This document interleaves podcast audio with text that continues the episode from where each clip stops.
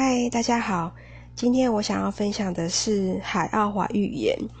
因为我我本身对预言很有兴趣。然后我发现，诶，他不是在讲预言，不过没有关系，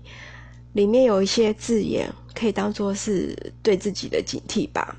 对，像他就有说，科技应当协助灵性的发展，而不是让人类越来越受困于物质的世界里，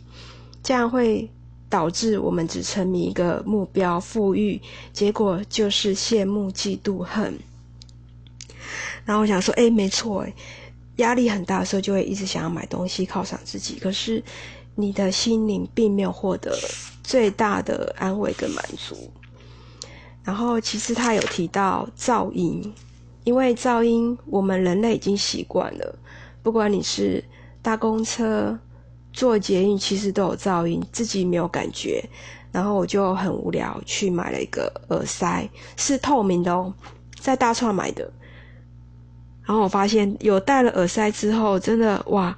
原来原来公车蛮吵的，捷运蛮吵的。还有一零一美食街很吵，所以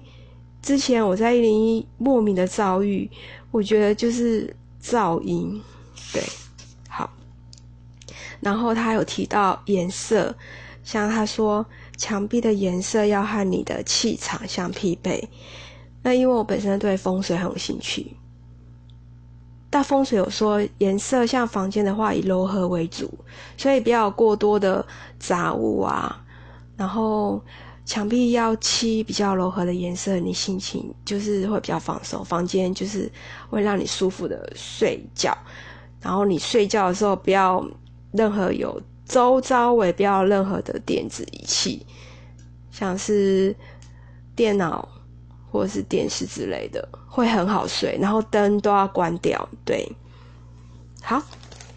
然后。这本书它还有提到有关于地球上的危险，就是按重要性排列是：第一个危险是金钱，再是政客，然后记者和毒品，第三宗教，第四。那我想要提的是记者，因为像我本身不看新闻的，负面消息很多，还有每天看新闻其实是一个洗脑，对自己没有帮助，所以我顶多一周会看一下。大概有什么报道，就大概会知道发生什么事就好了，并不需要每天一直看新闻这样子。好，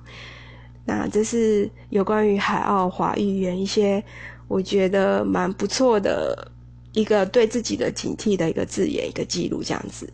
谢谢大家，拜拜。